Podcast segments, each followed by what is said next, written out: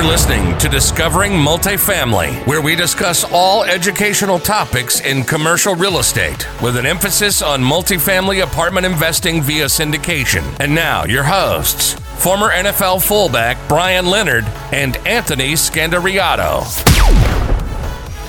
Hi, everybody. Welcome back to another episode of the Discovering Multifamily podcast. I'm your host, Anthony Scandariato. And today we have a very special guest with us, uh, Brenden Kumarasamy and he's actually a business transformation consultant at IBM. But if there's one thing he's really good at, it's um, the ability to effectively communicate with people. So, and that's through a variety of different ways. He uh, actually coached 100 plus individuals on mastering the art of public speaking.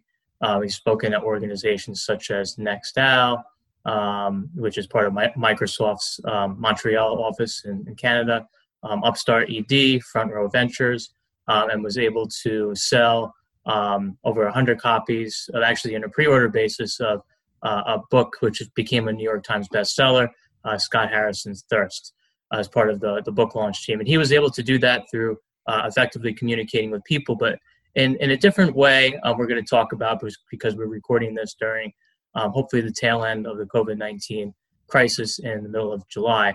Uh, so we're going to talk about, um, you know, as real estate investors, as syndicators, um, you know, what my company does. We're always trying to get better at public speaking and trying to present, and um, it seems to have shifted a little bit towards online presentations. So what we're going to focus on is kind of how to present yourself, and you know, whether it's raising capital or um, you know any form of communication you're trying to um, to uh, you know sell a product or a service in pretty much any capacity um, to operate your business. So, Brandon, thanks for coming on the show. Of course, pleasure to pleasure to be on, Anthony. Thanks for having me.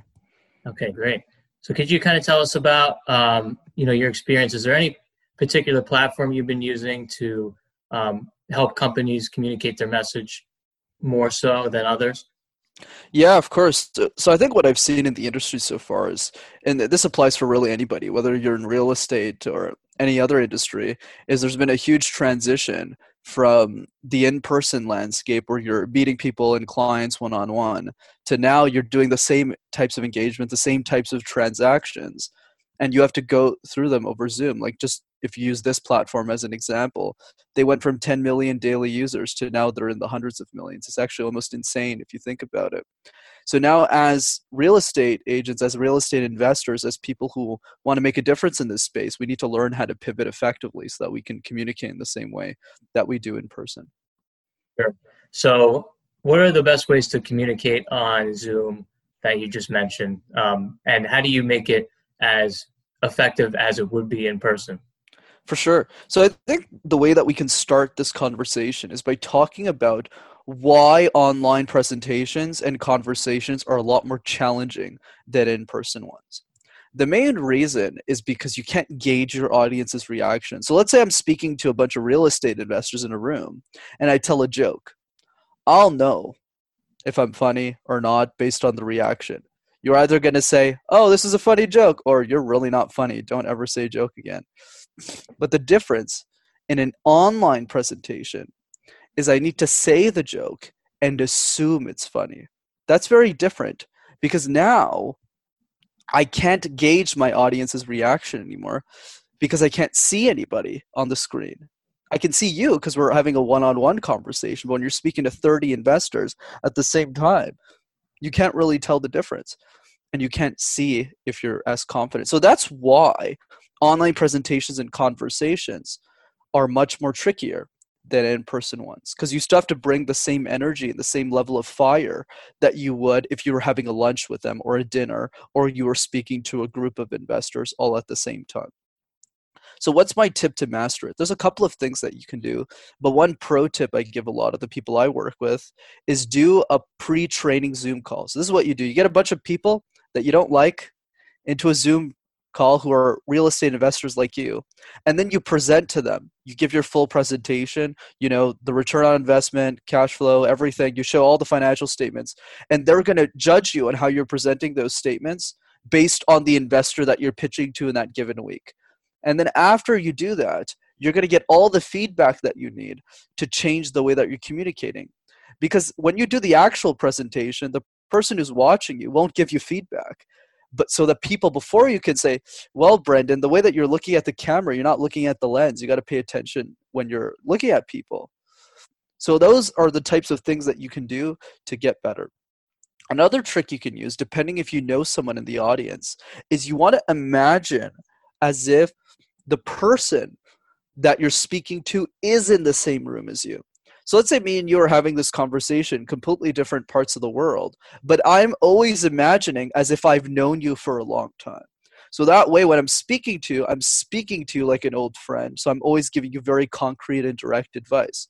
So when you're speaking to a real estate investor, imagine as if you either know someone and they're in the same room as you, or if you don't, really focus on the impact and the outcome from that presentation and let that drive your energy as you present.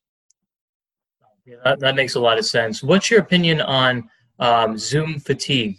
Because I've been seeing a lot of articles out there, particularly on LinkedIn, that are coming out and saying people are tired of the, the Zoom calls and it's a real thing staring at a screen for you know six to sometimes 10 hours a day especially if you're in a sales role um, or is it just something we're going to have to learn to adapt to? And um, eventually you know eventually it's going to be more widespread uh, even more than it is now?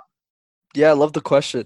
I, I would say the idea is i get it right? I understand where the fatigue comes from. I used to be a guy who was keynoting at a bunch of places was flying out to a bunch of countries and i'm just stuck in my basement right? So i definitely understand where the zoom fatigue comes from so I think the way that we remedy this, Anthony, is by focusing on the advantages of being online. The biggest one is that we can scale deals. So I'll give you an example. In the past, and the past doesn't mean 10 years ago, literally six months ago, we used to believe that, man, I got to fly out to see Anthony to close this $5 million property. I need to fly out. I need to spend eight hours away from my family. I need to take a flight. But now we're realizing really quickly that hey, we can close this thing in 30 minutes, right? You already want the deal, I want the deal. Let's just close it in 30 minutes. But what the beauty of that thing is, even if we don't get to have dinner together or have a great time while I'm there, what the benefit is is you can close more stuff in the same amount of time. So that's what a lot of business owners are realizing, not just in real estate, but everywhere. It's like I don't need to take these flights anymore. So you by focusing on the benefits that you can close 10 deals in a day instead of one, that you can spend a lot more time with your family, that you can save on a lot of your OPEX costs that you would have spent traveling, that you can now use for a much nicer vacation. Now you're focusing on the positives and you're focusing on the results rather than the actual situation that we can't change. And that's how you kind of alleviate Zoom fatigue. No, that makes a lot of sense. Um, so, besides those two methods that you mentioned, kind of imagine that you're there and assume that you're funny. Um, what what else? What other advice would you have for um, you know, uh, whether it's startup companies that are trying to um, raise capital for their, um, you know, their startup, or you know, for real estate developers and operators like myself. Um, you know, are there any other, you know, tips that you have that you Absolutely, share? of course. So one thing I always like to point out on these shows is most people don't actually know how to practice public speaking. So let me explain what I mean by that let's say you're a basketball player, you're trying to learn a new skill, right? Whether it's sports, whether it's learning a new instrument, or even singing a song. You're always focusing on the fundamentals. If you're playing piano, you're not trying to play a hundred different songs when you get started. You try and get one song right. And to get that thing right, you do it a hundred times. Same thing with basketball. You don't focus on special tricks, but rather you focus on how do I dribble faster? How do I understand the court? How do I pass better? And above all, how do I sink the ball in the net in the highest possible percentage? And then by focusing on those fundamentals, you get better. But in public speaking, we don't do that. It's Wednesday, your boss comes up to you, or you're the boss, and your client comes up to you and says, uh, Brett, I need a presentation for Friday. So you're there and you're spending the evening getting the presentation together. You got two days. You don't have that much time to practice. You present, and then you take the presentation and you throw it in the trash and you start a new one. That's the mistake because you're not actually focusing on what you could have done better in that given presentation. So the secret is that the best speakers in the world present one or two decks hundreds of times. So if you're somebody who's raising capital. So I mostly specialize in technology startups where you're always presenting the same business model over and over again.